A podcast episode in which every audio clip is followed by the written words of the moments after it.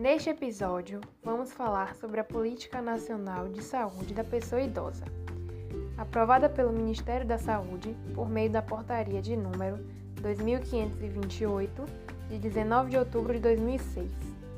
Essa política foi recentemente atualizada, considerando o Pacto pela Saúde e suas diretrizes operacionais para a consolidação do SUS e reafirmando a necessidade de enfrentamento dos desafios impostos por um processo de envelhecimento, ora caracterizado por doenças e condições crônicas não transmissíveis, porém passíveis de prevenção e controle, ora por incapacidades que podem ser evitadas ou minimizadas.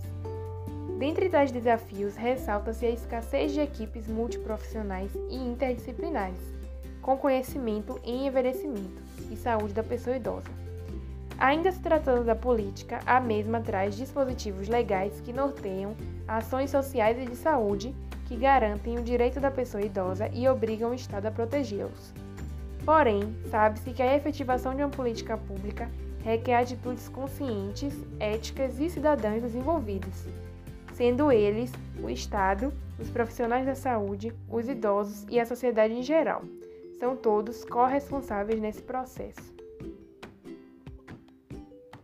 Sem dúvida, a velhice é uma fase do ciclo vital cuja especificidade demanda atenção em saúde especializada e requer, portanto, pessoal qualificado.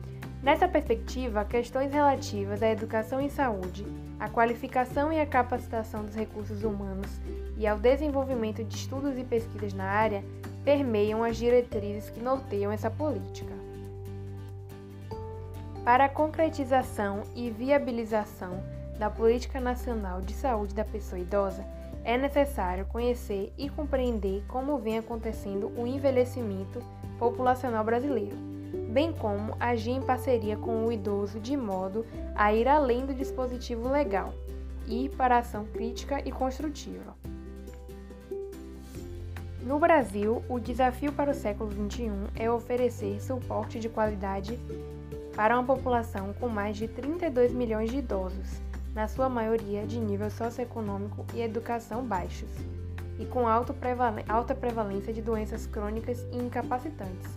Contudo, para a atenção adequada ao idoso, juntamente com a magnitude e severidade dos seus problemas, é imperativo o desenvolvimento de políticas sociais e de saúde factíveis e condizentes com as reais necessidades das pessoas nessa fase da vida.